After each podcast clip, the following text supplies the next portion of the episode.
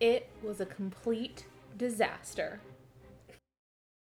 Welcome to Two Mourners, One Book Club. I'm Em. And I'm Jordy.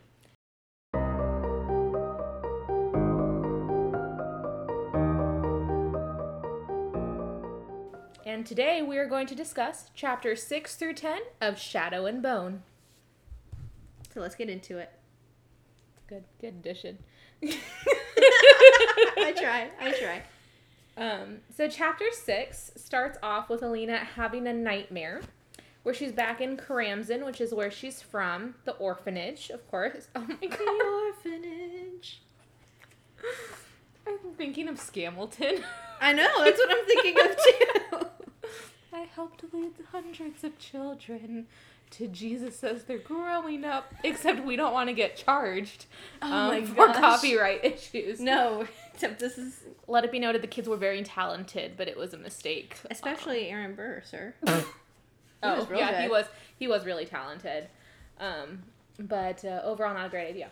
Anyway, not that orphanage, a different orphanage in Karamzin, which is where Alina and Mal are from. Alina's having a nightmare where she's there, and she opens a door, and she's looking for Mal, but when she opens the door, she sees the Volcra, the big, scary creature of the fold, if we remember. Mm-hmm. But the Volcra has the Darkling's gray eyes. Ooh, what a twist. It's almost like... foreshadowing. It is. In fact, it might even be. That's foreshadowing. Crazy. That's crazy. And so she lies in bed after that, and she almost falls back asleep when someone knocks on her door. But then Alina is met with a sarcastic reply, so she opens it, and we meet a character named Genya. One of my favorite characters in the whole Grishaverse, honestly. She's fantastic. We do love Genya. She's described as a beautiful redhead, and she's wearing a cream kefta, which is interesting because if you all remember in the last episode, Grisha only wore blue, red, and purple kefta, but we'll get to that a little bit later. Mm-hmm. So she comes in with servants and essentially commands the servants to get Alina into a bath. And Alina's like, whoa. Hold up.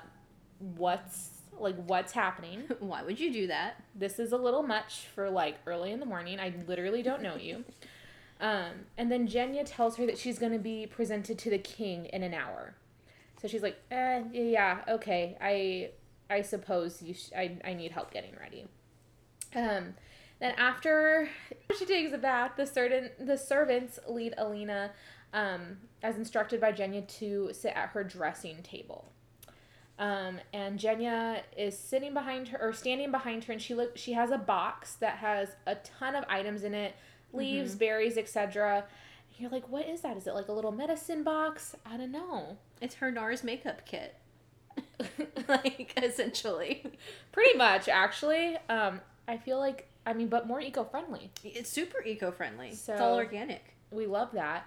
And so she's looking through her box, but she looks at Alina and she heals the wounds that Alina still has. So Alina's like, oh, you're a healer. And she's like, no, I'm a tailor. She can change appearances.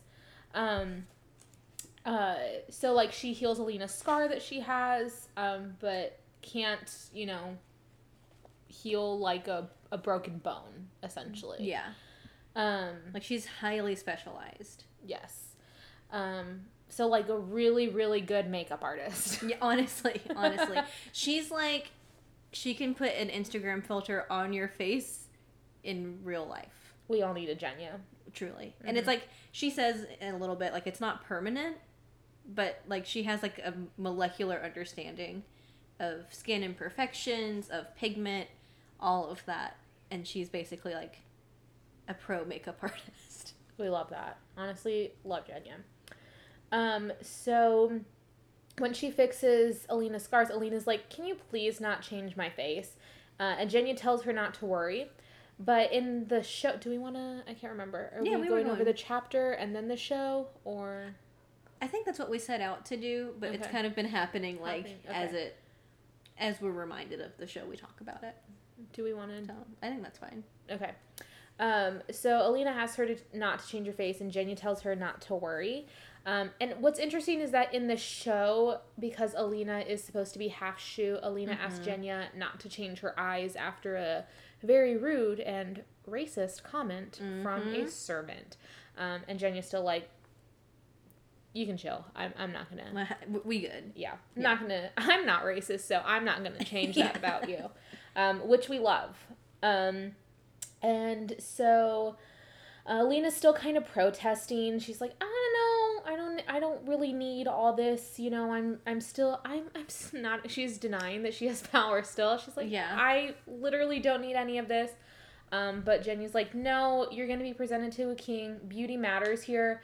And especially if you're essentially the only hope that our country has right now. And so you're about to meet the king. You need to look good. So Alina lets Genya get her ready. She used the color. Genya uses the color from a rose to tint her cheeks and lips, which is really nice. Gold. She uses a leaf of gold to add color to her hair, so like really easy highlights. And her hand to make it wavy, which I would love. That would be such a dream. Yeah, truly. I wouldn't have to wake up early. Well, I would. I lie. I don't wake up early. And I would throw my hair up in a ponytail, but if I could do this, then my hair would look nice. See, I would fix my horrendous growing out undercut if I could do this. I think it looks good. I don't know. Do you want to? Are you wanting the undercut back? No. Well, for convenience, but I don't want it back. It's just in a really horrible phase right now. Yeah. Just shave your head. Yeah. Totally. I mean, tomorrow before I travel for work.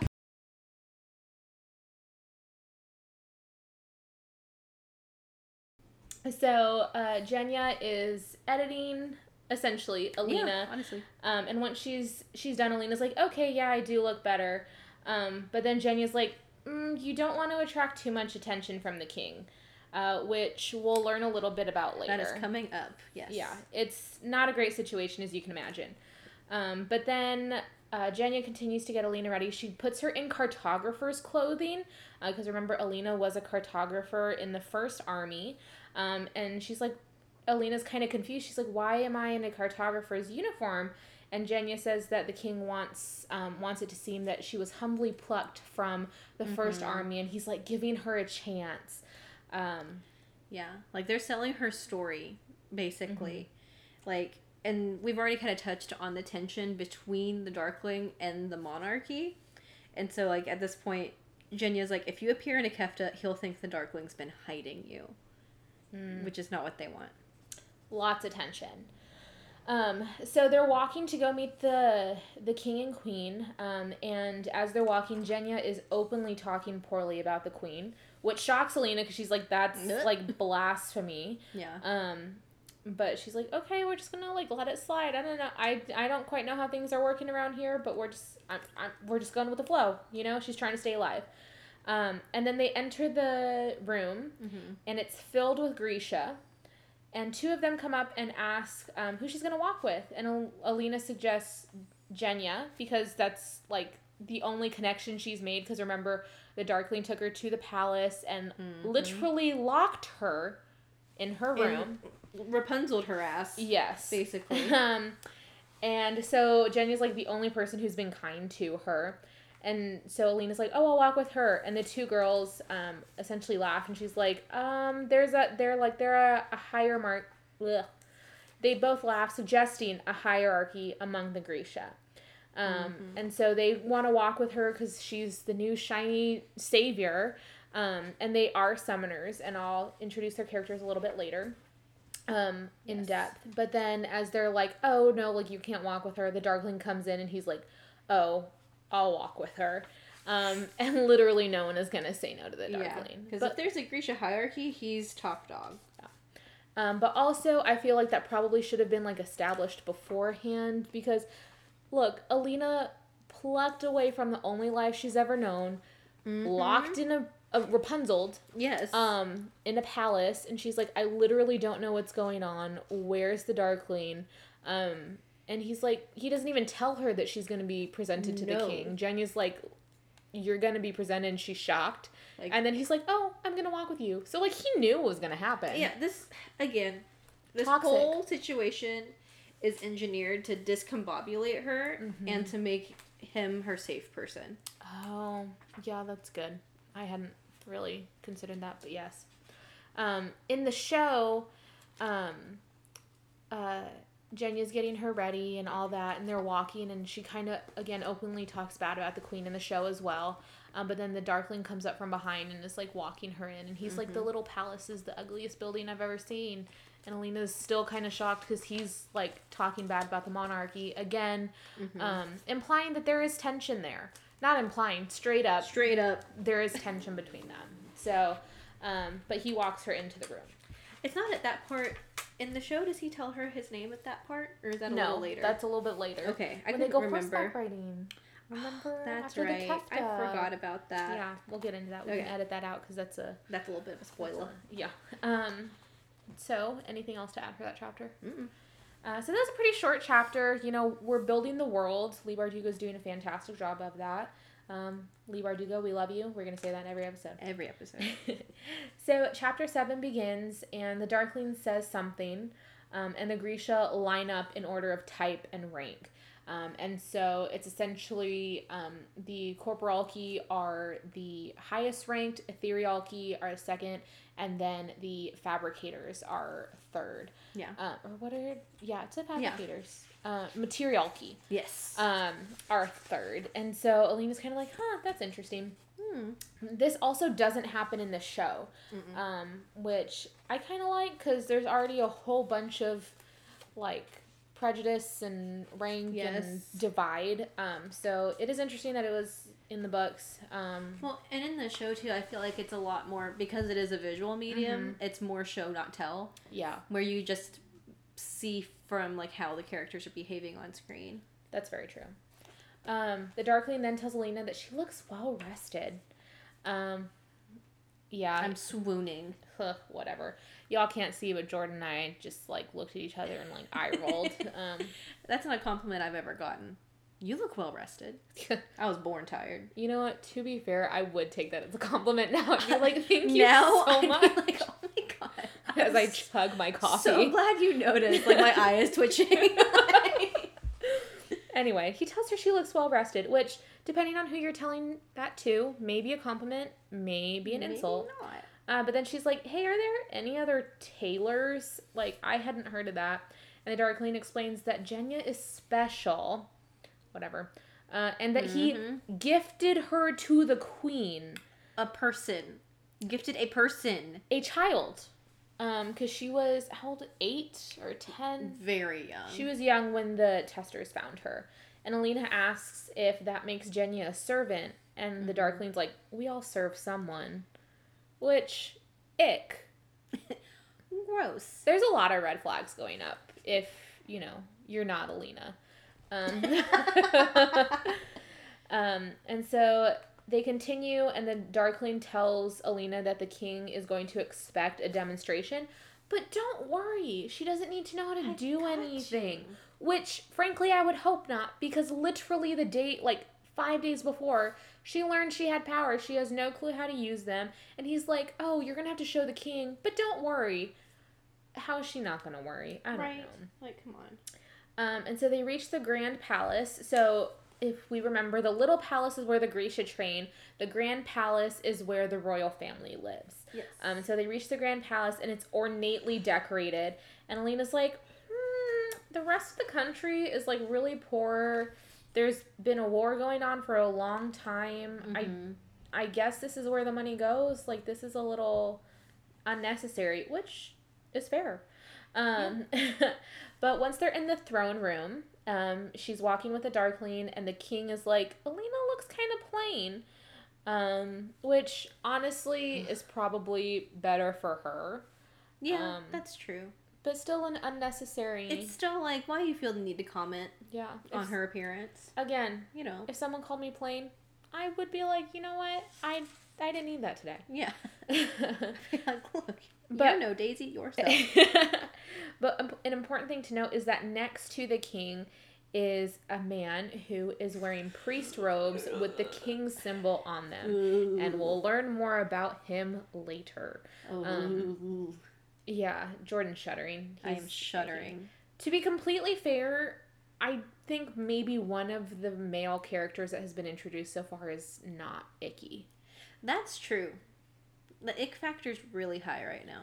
I don't know. Maybe we just have high standards. No, this guy is icky. Standards, though. Jordan. Just standards. The bar is on the floor.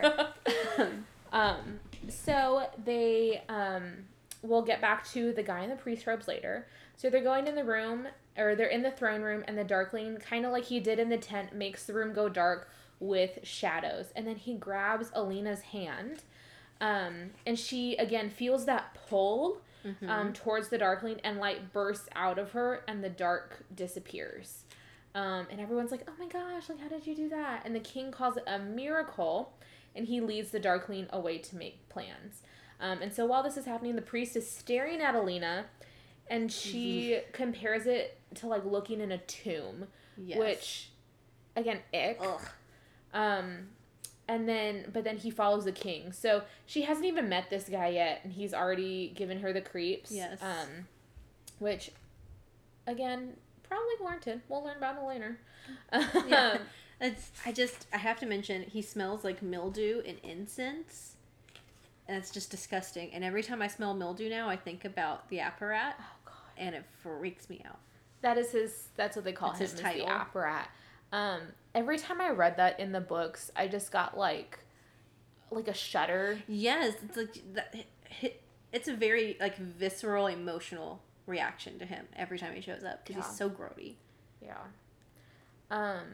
So he follows the king out. And then other people in the room want to meet Alina, so there's, like, other, like, noble people in the room, and they all want to meet her because they're like, oh my gosh, it's a miracle. But Genya pulls her away to meet the queen. When they walk in the room with the queen, it's very clear that Genya's done work on her, and it's also very clear that Genya is prettier than the queen. The queen has, like, it's described that she has, like, 2 blue eyes and, like, 2 blonde of hair, but she still has Genya to work on her because she has to, like... Yeah. Genya's essentially the queen's personal tailor. Because the Darkling gifted a person to another person. Yes. Don't love. No. And the queen is, like, the real housewife of Osalta. Like... Yes. She's very much overdone, jealous, messy, dramatic. I was going to mention a certain housewife, but... We're not going to get into that. This is not a podcast about the housewives. No, there are plenty of those for you to go in and do with what you will. But so the queen asks Alina some questions, and Alina answers, and she's like, yeah. But afterwards, the queen tells Alina to not let the court corrupt her, implying that it has corrupted Genya, which Genya has literally done nothing. She's just doing her best to survive. We are Genya stans here, if you could tell. Freaking love her. So back in the hallway, the Darkling intercepts them, and after discussing the queen, he explains that the man in the robes is the Apparat, ick, and the Darkling describes the Apparat as a fraud or fanatic, but also says that he could come in use later. So, I mean... Similar to kind of the founding of this country, that a lot of people are swayed by religion, and they follow the religious leader. And so the Darkling kind of sees that, and he's like, I don't know what he believes. I don't know if he knows what he believes, but the people are going to follow him, whatever he says. We can work with this. Yeah. So he kind of has him in his back pocket. Like, okay, like... I don't trust him. I don't think he's anything special, but he could be of use to me later. Yeah. Which, lesser of two evils? I don't know. Let me see. And then the Darkling tells Genya to take Alina back to her room and have her fitted for a kefta, but in black. And so we mentioned that Genya has a different color kefta, but that's because she's kind of her own brand of Grisha. And the rest of them are red, blue, or purple, and only the Darkling has a black kefta. So this is, like, huge. It's a huge deal. And Alina's like, can I have it in blue instead? I really don't want to stick out. Yeah. Which is fair because she's already, you know, has a lot of pressure on her. She's sticking out enough. And the Darkling's like, yeah, okay, you can have a blue kefta. Yeah, that's fine. He's like, yeah, it's okay. I'm not hurt at all. What was that? It was, I can't remember who sings this song, but there used to be like that TikTok trend of like the kids slamming the door, and then the song's like, I still see your shadows in my room. That's him. He's like, yeah, I guess that's fine. And he slams his door and goes and cries. So he agrees, and Genya's like, why would you do that? Like, it only the Darkling wears black, and it would make you, it would have made you special. And Alina's like, I do not want to be more important than anyone else. Yeah. She's like, I don't want to be special. That's my whole thing. Mm-hmm. Yeah.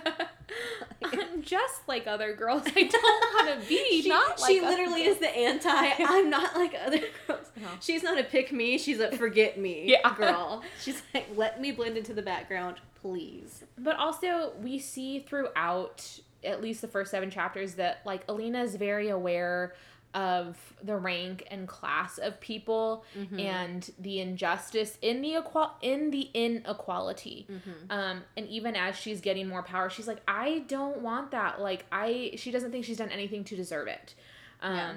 So also important to note, she is a stand for justice. She is, which we love. We love it. And so back in Alina's room, Genya asks her if she wants to eat dinner with the other Grisha.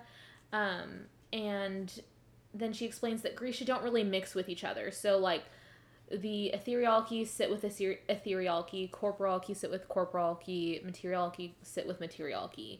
And they all consider Genya a joke. Mm-hmm. Because of her job, they kind of consider her, like, the queen's lapdog. Because she is called to work on the queen a lot, which is a really big bummer. And Alina asks if they can just eat in her room, and they do, which is nice. Only, again, kind of only friend that Alina's made. And then Alina's fitted for her kefta, and Genya tells her to get some rest because she's going to meet Baghra the next day. Let's go. Which we love Baghra. As Alina's getting ready for bed, she does realize she's never had a room to herself before. And she cries, and she's like, is wondering if it's all a dream, and she's like, I hope when I wake up I get to tell Mal about it. So she's still thinking about Mal. We can't forget about Mal. I know I mentioned him at the beginning of the chapter because she's, like, looking for him in her dream, but we still don't know where he is. We don't know what he's doing. Obviously she doesn't know what he's doing. So she's still thinking about him. And I don't think that we've mentioned this yet, but she and Mal made a blood pact when they were kids, and she has a scar over her palm. Is that what they did? I think or something like that. No. I feel like. But they both have, like, palm scars. They do have the scars, but it's because I think she got hurt, and he was like, oh, now we'll match, or something. Yeah.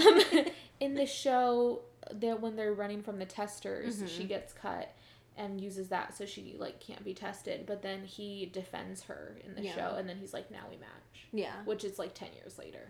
I can't remember how it was in the books, but I know, like, the scar on her palm is important. Yes. All that to say. Yeah. So,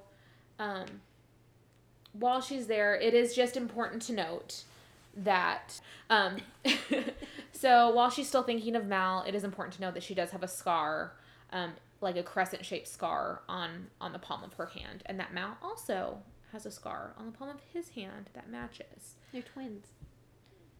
Yeah. She's like, she basically goes to sleep like, we really in it now, Mal. And then goes to sleep, and she's sad. But this scar is like a physical. Sometimes when things are hard for me, I think in my head, we really in it now. And then, like, just different funny things. She's lying in bed. We're really in it now, Jordan. She really is. Oh my God.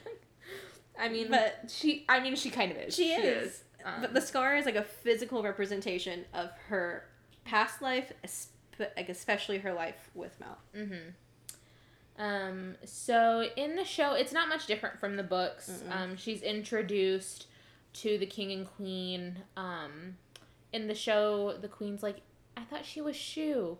And then she meets the Apparat, still, like, ick vibes.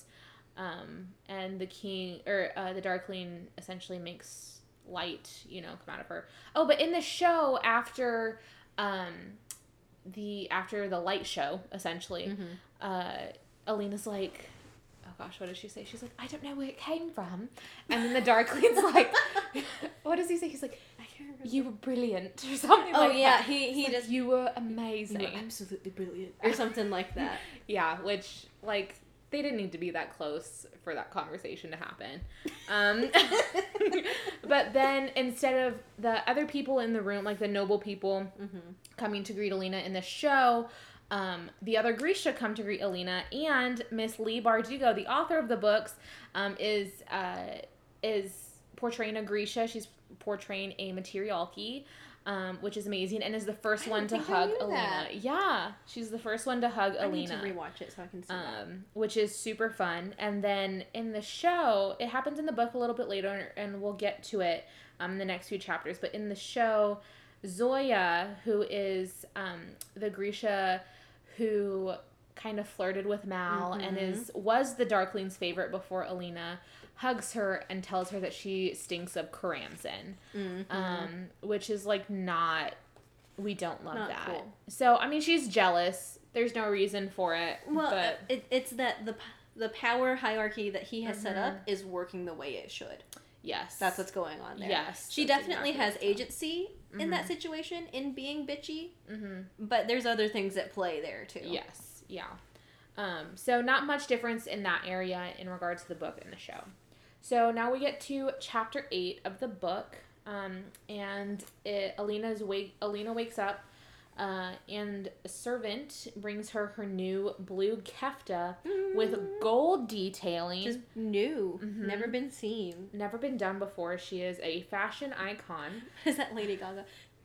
Incredible, brilliant, never the same. That's Alina. Kefta. That's Alina. And it has gold to represent the light, which is really cool. I kind of like that. Mm-hmm. And then Genya takes Alina to breakfast, and the two summoners who we came up to them in the last chapter come up to Alina and invite her mm-hmm. to breakfast. And the two Grisha are named Nadia and Marie, and they completely ignore Genya. And Genya's like, no, go ahead.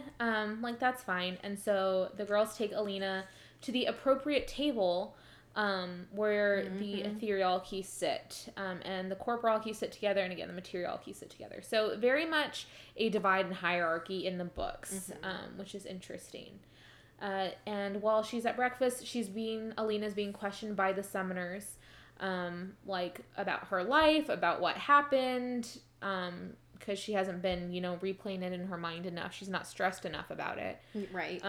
But when she kind of starts to panic a little bit, and then Genya comes and takes her on a tour of the palace at the request of the Darkling.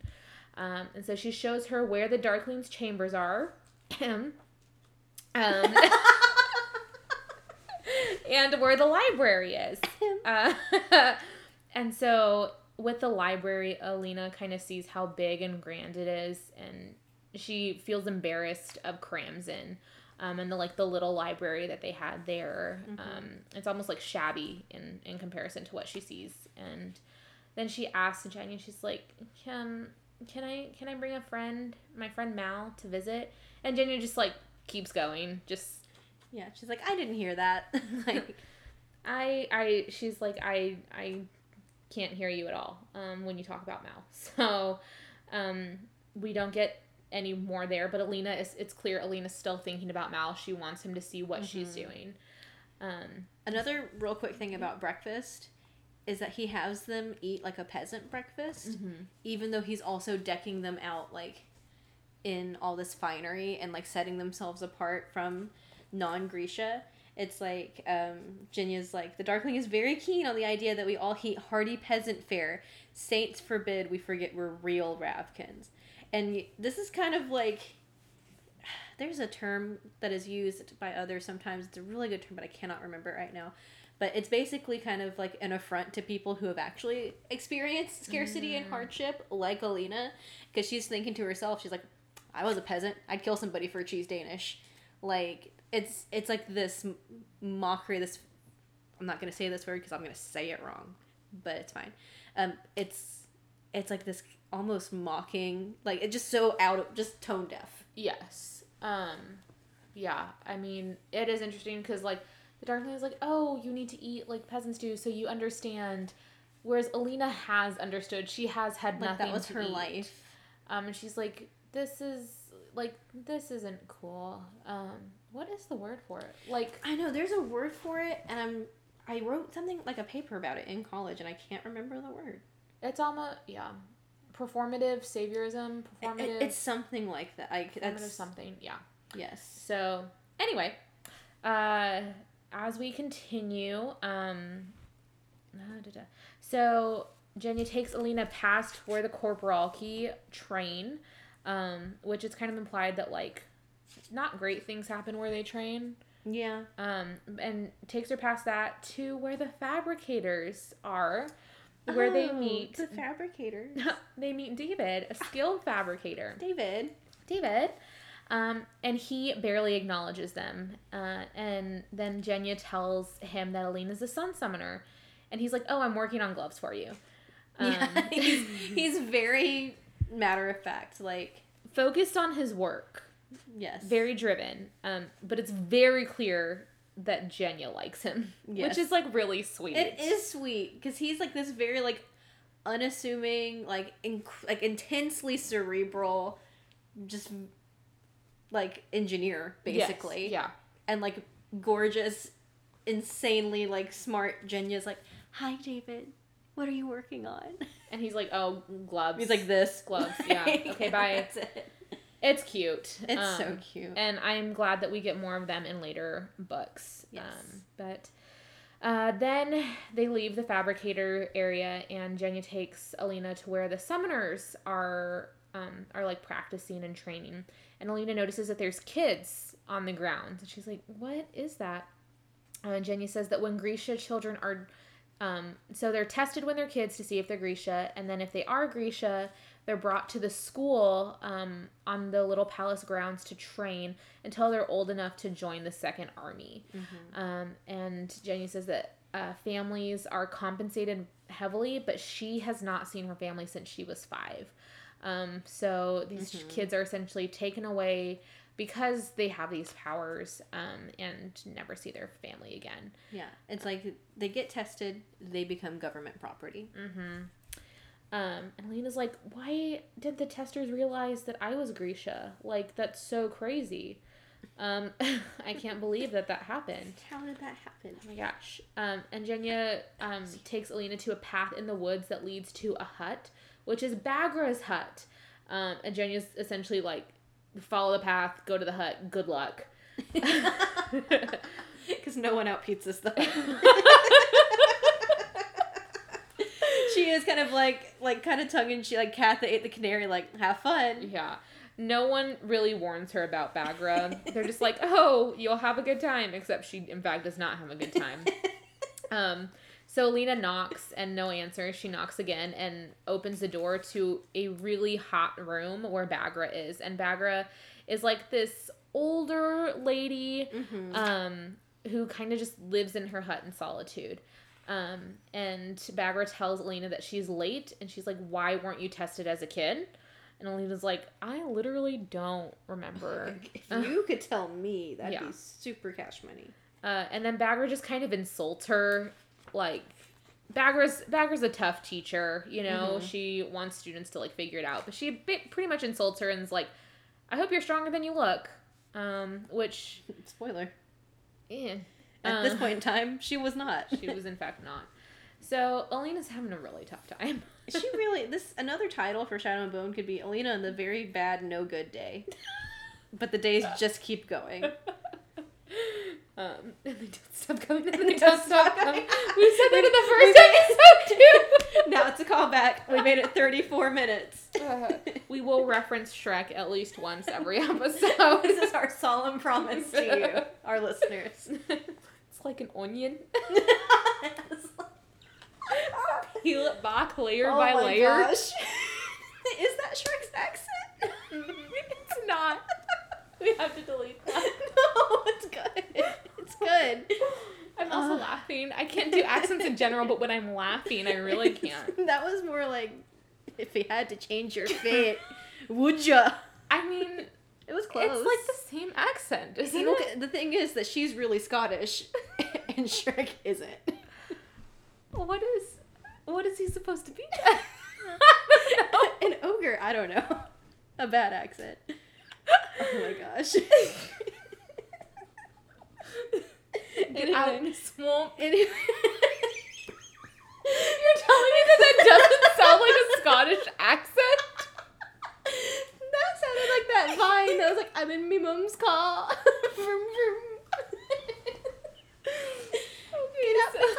Okay, I get it. I can't do accents. No, you're fine. That doesn't mean I'm going to stop trying. No, if anything, it means you should do it more. You gotta practice. Oh my god. People are gonna listen to the first episode and then listen to this one and be like, never again. No, it's good. It's good.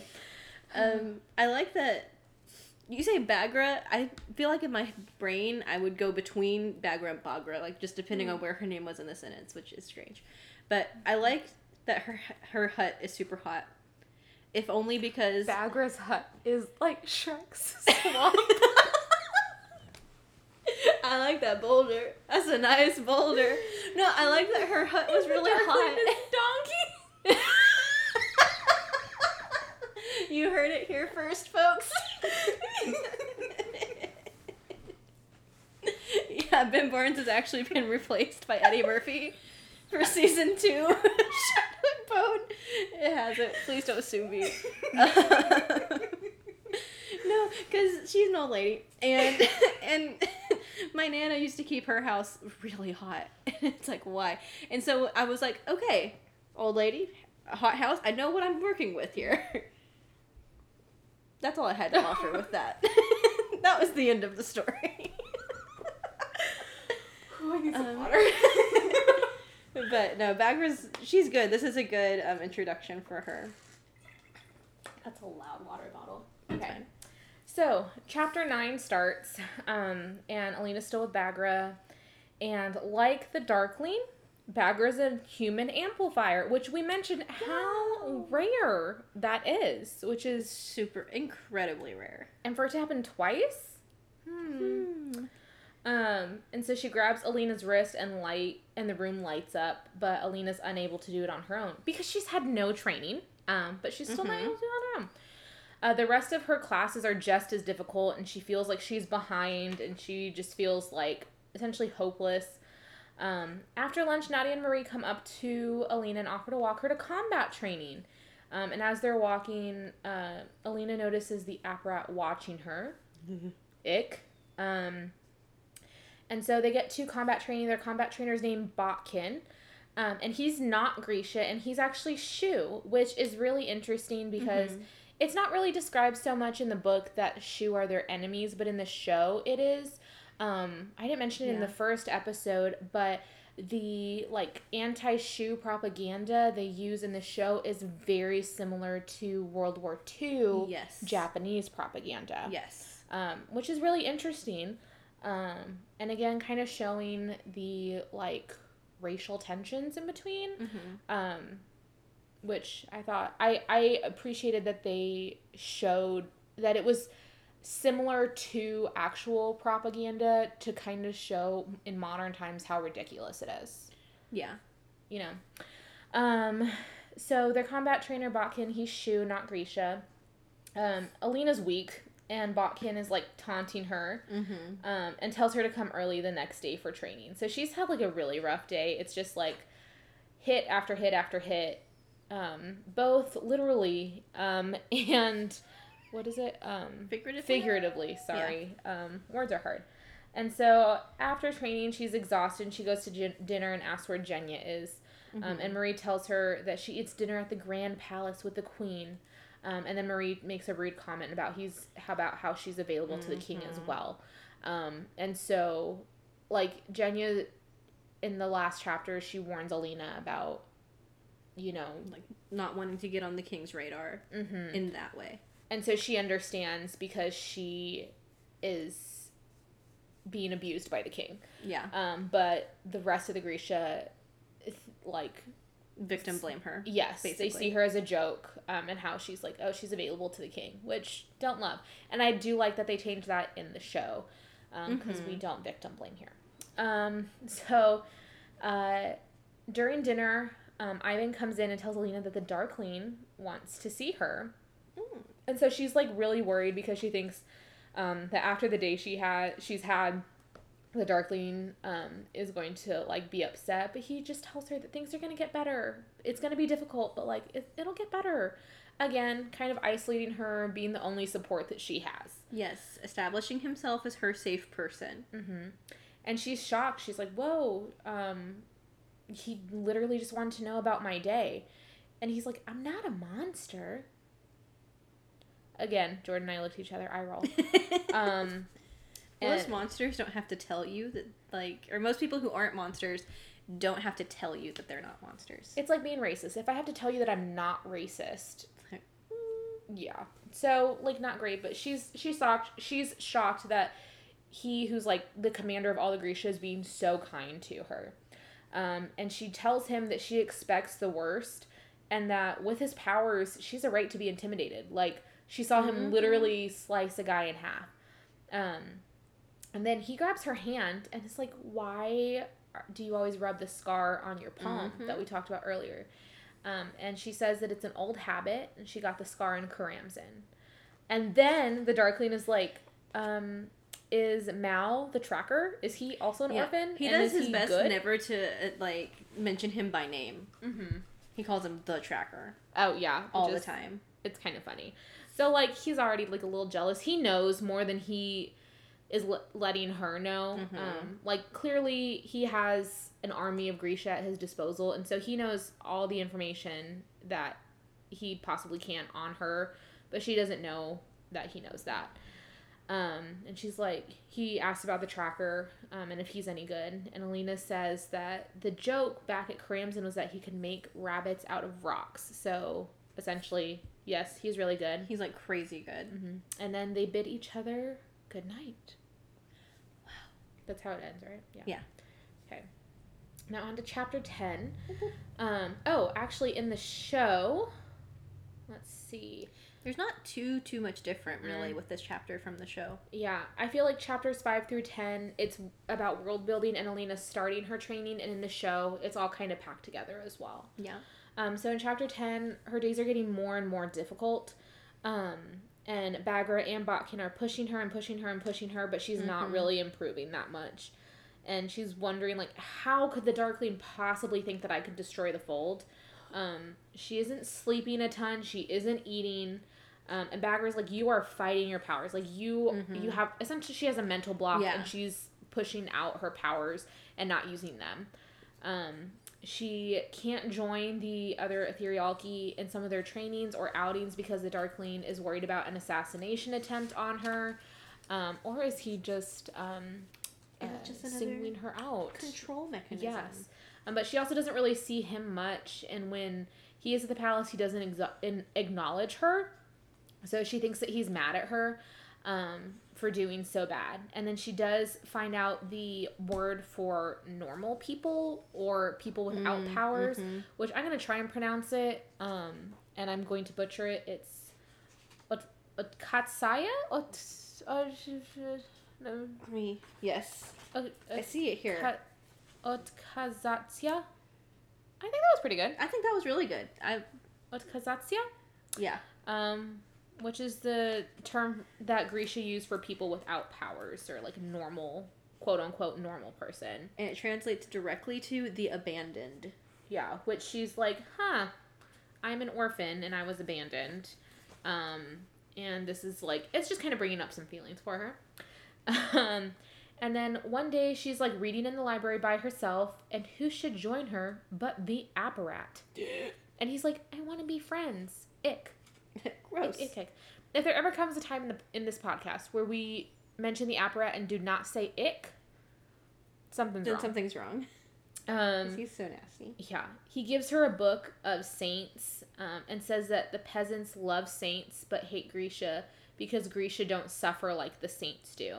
And then he tells her that she will suffer more, which, like, why would you tell someone that? So, right.